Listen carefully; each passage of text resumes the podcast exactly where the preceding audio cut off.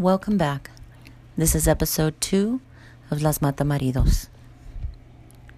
Eight years later, Luz and Cielo were 18 and had lived peacefully at the Church of El Santo Sagrado de la Milagrosa since that horrible day so long ago.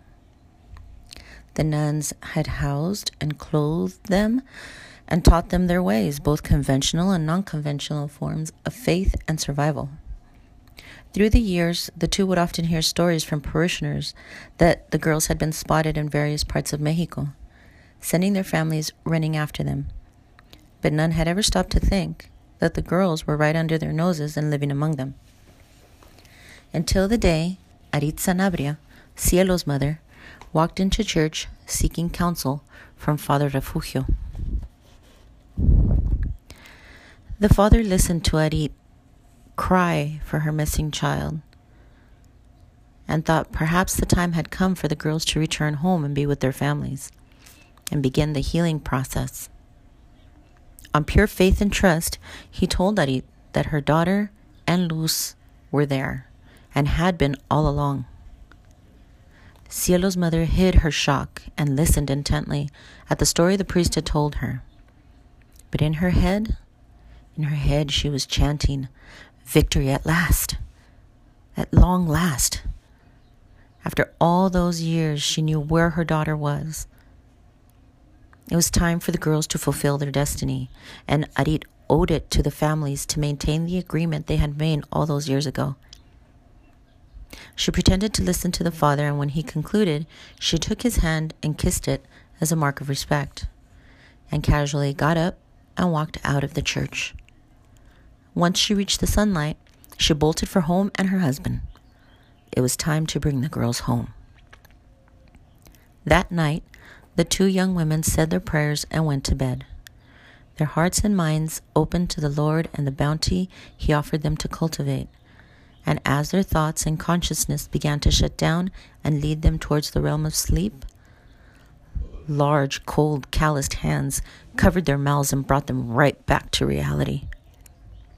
Meanwhile, in another room down the hall, Filemon rose from his bed, swearing he was hearing noises in the hall. He peeked outside his door, and to his surprise, he saw a small army of men dragging the girls out of the church. He immediately knew it was their families, finally locating them and forcing them back home. Quickly looking for a way out, he slipped through the secret corridors of the church and walked and walked and walked the maze until the night air finally hit his face.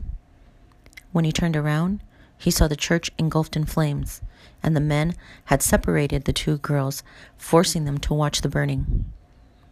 His eyes filled with tears, recalling the last time he had been before the murderous brood. He needed to find a way to get to Luz and Cielo and help them. Filemon looked around, wondering in which way he should go in the pitch black night.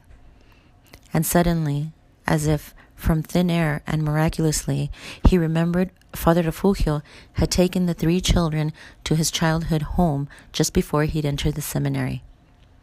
The house, now empty, sat as a perfect place to lay low while he regrouped and gathered his thoughts and figured out what to do next. Filemon only hoped Luz and Cielo could hang on and stay alive long enough for him to reach them. Back at the church, tears ran uncontrollably down Cielo's cheeks as she desperately tried to open her eyes through the ash and soot that had fallen in them as she was being dragged out of the raging fire. Luz, Luz, she screamed, not being able to see her best friend. And suddenly, a hot breath and voice whispered in her ear, Shut up, you worthless bitch. The words of the man restraining her from running away continued, Pay attention, estúpida. If you faint, you won't hear them scream, he said. The men behind her laughed and carried on as if what they were watching was a mere bonfire to keep warm, not the burning pit of hell killing her cherished loved ones. She looked at the church her precious home and hideout being destroyed by villains who dared call themselves her family. Her eyes scanned everywhere for Luz, but she couldn't see her. What she did see was another group of men huddled in a circle, kicking what appeared to be a lump of dirt on the ground. Trying to focus, she couldn't tell if it was Luz. And as bad as that beating was, she prayed her friend was there and not in the burning building. They kept her still. The bastard behind her had handfuls of her long hair and wrapped it around his wrist to keep her facing the flames. She watched in horror while her vision began to slightly clear to see the barricades over the doors and windows that the men had put up to prevent escape. As the flames burned through the boards and shattered the windows, the girls could now hear the blood curdling screams of the nun and the priest coming from inside the church. Cielo turned back to where the group of men had been and saw Luz breaking free from them and running towards the flames. Panicked, the men quickly got up and scrambled to run after her, the largest man of the bunch tackling her to the ground and landing on her back his huge, grotesque body pinning her to the sand as he grabbed her by the hair and forced her face up to watch the inferno before them. Luz desperately, desperately tried to keep her eyes closed, but the men just kept torturing her until she opened them. Cielo turned back to the church and felt herself shaking uncontrollably. Her vision blurred and everything was getting hazy. She tried taking deep breaths and found she couldn't breathe. Panicking, she gasped for air over and over with no luck. Looking up at the night sky, she prayed that she was dying. Silently pleading with the Lord, which had kept her and Luz safe for the past eight years, now blessed them with the permanency of death because the alternative was too much to take. Cielo looked around found Luz and locked eyes with her one last time before she let the darkness take her.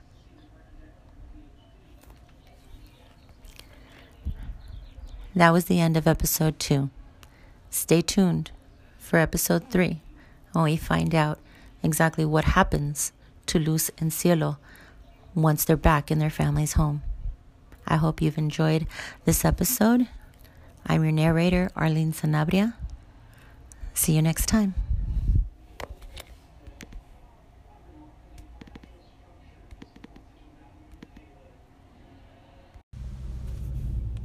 Welcome back. This is episode 3 of Las Matamaridos.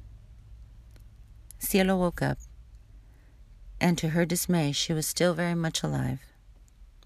Completely blank as to the time and the day that it was, and she felt more as if she was having an out of body experience. She was staring at herself in a church, on her knees, looking at a priest she did not recognize, who was looking back at her, blessing her with the sign of the cross. Gazing down, she saw she was wearing a white dress and a veil that blurred her vision even more. She looked to her right and saw a handsome stranger by her side and watched as he took her left hand and slid a cold gold band on her finger. Alarm bells went off in her head. She wanted to run, to scream, to yell, but her body wasn't obeying the pleading in her brain.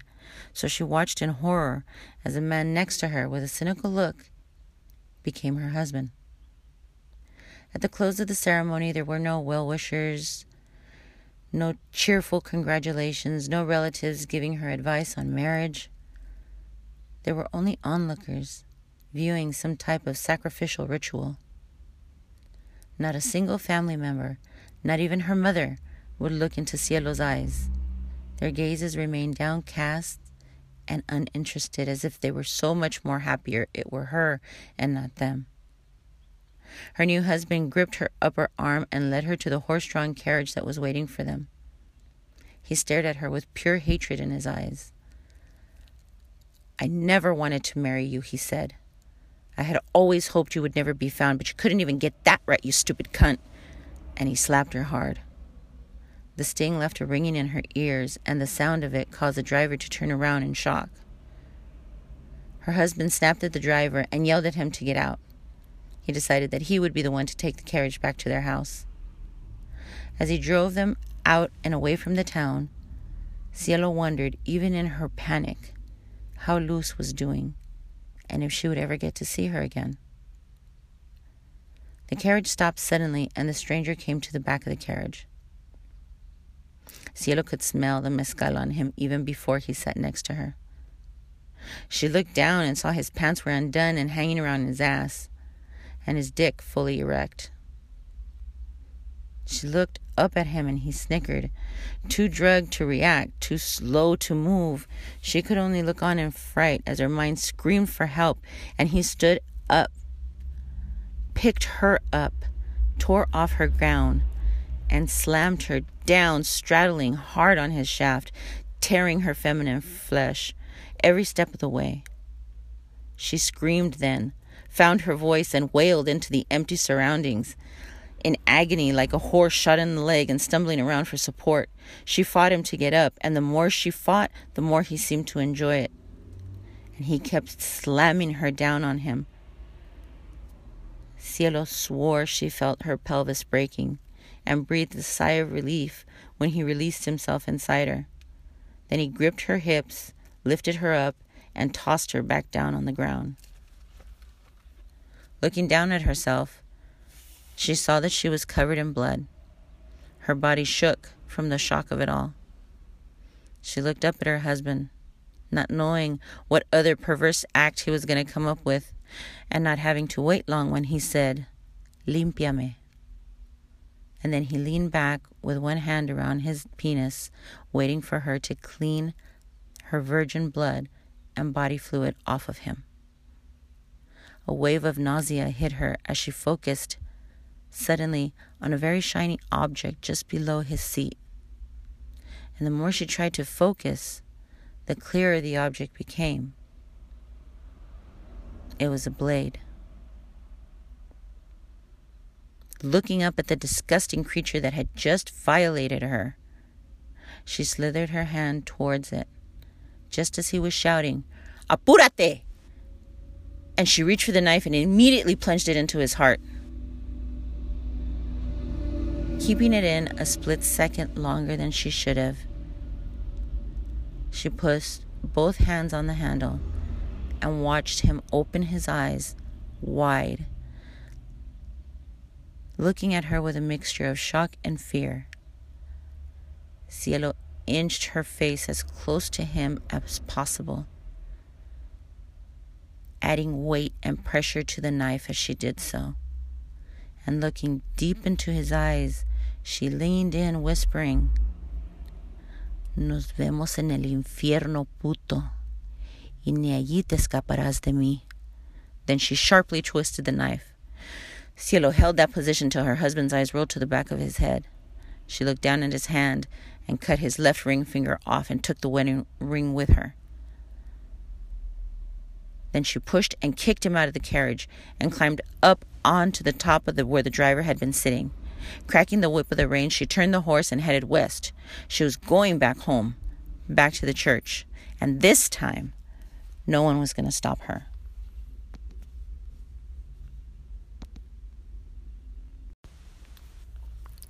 Things for Luz weren't going any better.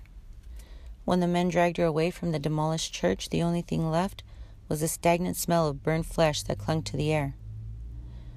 They threw her in the back of their truck and drove her home. She didn't remember much of anything after that. She was placed in a room and drugged. And she had flashes of what she perceived followed that. Her mother, crying at her bedside, begging for forgiveness. Her aunts dressing her in a white gown and taking her to church, putting her on display in front of the Lord. Next to her, a familiar looking stranger who held her by the waist and pinched her when the priest waited for her to say, I do. Her eyelids thick and heavy.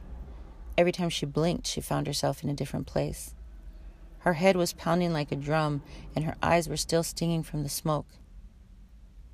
She knew she was in hell, paying for a sin she didn't remember committing, bound to a stranger for wealth and power. Luz sat alone, desperately trying to figure out what to do next, and especially wondering if Cielo had fought, suffered the same fate. The door swung open, and the stranger, now her husband, walked in. He looked at her with a disinterested gaze, but a very bulging package below the belt. He said, Ya me chuparon, cabrona, pero tú, tú me vas a acabar. Knowing she should feel terror because this repulsive pig was about to rape her, rob her of her virginity, and do it as angrily as he possibly could. Yet she didn't have the strength to fight it or to clear her mind of all the horror. So she rose above herself and looked down at the bed and saw this beast that was bound to her for all time claw at her breasts and mark her with his yellow stained tequila fingers as he grabbed her by the hair and then sent her flying into the wall before pulling her back like a yo yo, causing her to crash her cranium against his boulder sized fingers. De mí no te olvidarás, cabrona, he said. Reaching over the nightstand, he rifled around until he finally pulled out his gun. Looking above them, Cielo prayed that he would shoot her and end this agony. Instead, he pointed the gun to the right side of her and fired. Almost immediately, a large group of bodyguards burst through the door. Get out of here, you sons of bitches, he said. And then he pointed the gun at the headboard just above her left side and fired again. That last shot so close to her head, it snapped her out of her protective cloud and dropped her right back into hell. She was pinned beneath his gargantuan weight and being suffocated by the stench of the tequila that clung to his breath. The gun just above her head, as her husband reached between their bodies to undo his belt and loosen his pants. He then crudely spit on his free hand to stroke himself before falling on her again and shoving his dick inside her. Luz screamed and howled in pain, feeling that she was being torn in half from the dry and forced entry. In and out, thrusting his body into her again and again, his expression contorted every which way, and he would often look at her with his eyebrow cocked to the side as if he were making her aware of just how lucky she was. He bent his head to bite hard on her left nipple and did so with such a force that she was sure he was going to tear it off. Then the monster above her began to scream and moan and push, and one last time before spilling himself inside her. Luz stared up at the ceiling. A single tear rolled down her cheek. She could feel the blood and sperm leak out of her and run down her thighs. Her husband had long since passed out and was snoring, his breath gurgling loud. Luz looked above her. His hand had released the gun, and it was still right above her head. Carefully, she picked it up and got out of bed. She walked around the room and paced like a zombie, staring at the ceiling and blank walls, stopping at the vanity and sitting. She stared at the woman who stared back at her and didn't recognize it to be her. Luz, no longer shone with innocence, no longer had eyes that twinkled, no longer had joy in her face. The woman who stared back at her was a ghost. So she picked up the gun and brought it to her temple. Staring at her face, she began to cry and slowly cocked the gun from beside her, a voice whispered, Hazlo estúpida. She turned and saw her husband, backing up and sitting back down on the bed. Just do it and save me the trouble of killing you later, he said. Luz got up and out of the chair. She walked to the foot of the bed where he was, the gun never leaving her temple. She despised this man like she never thought herself possible of feeling towards another human being. And he looked at her bored and uninterested and began to laugh. And within a split second, Luz pointed the gun and fired it into his head. She froze, expecting the guards to come running in and do the same to her, but no one came. Having already heard the shots fired in the room, nobody was about to come in and face her husband's wrath and fury. Moving quicker than she had ever done before, Luz reached over to the nightstand, rummaging and looking around for extra bullets. She stuffed them in her robe as she headed down She turned back to the vile animal that had just raped her and pulled his wedding ring off. In her mind, this was no union. Running over to the window, she looked down and noticed that she was on the second floor. Yet without thinking, she jumped out, determined to find Cielo and go back home.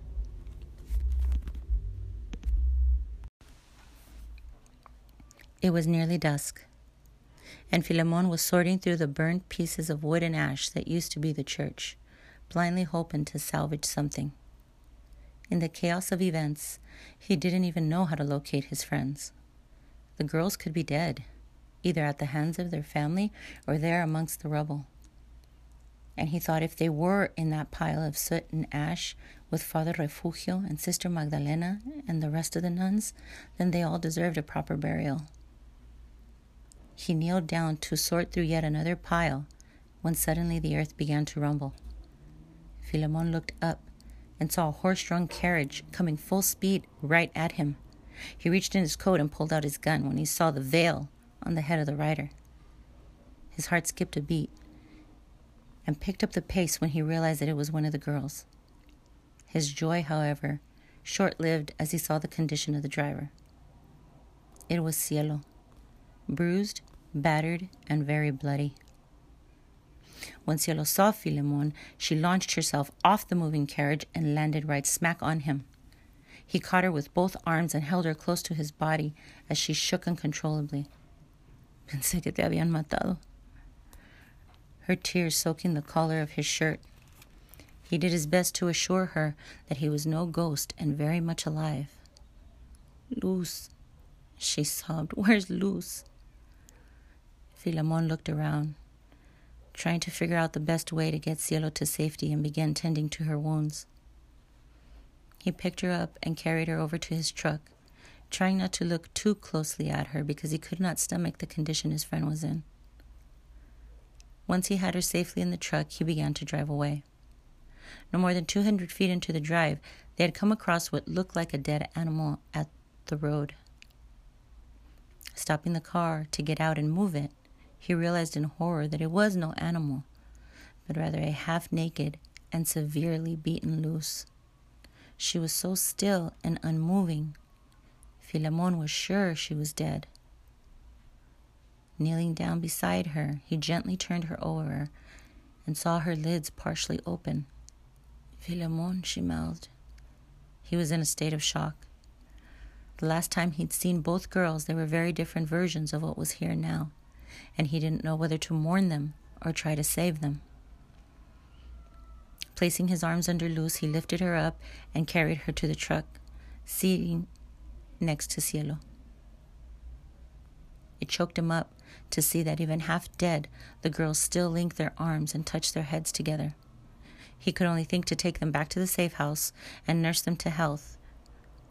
And once they were better, they could decide what they were going to do from there. Philemon started the engine of the truck and felt the rumble in it. He suddenly had a strong premonition that caused the hair on the back of his neck to stand. Something was born here today. He just didn't know yet if it was good or evil. Looking to the east and then the west, he urged the car into gear and began to drive away. Looking down at the two women, all there was left to do was pray. Thank you for listening to episode three of Las Matamaridos. Stay tuned for episode four, where we learned how the girls recover and the steps they're going to take to gain vengeance against their families. I'm Arlene Sanabria, your narrator.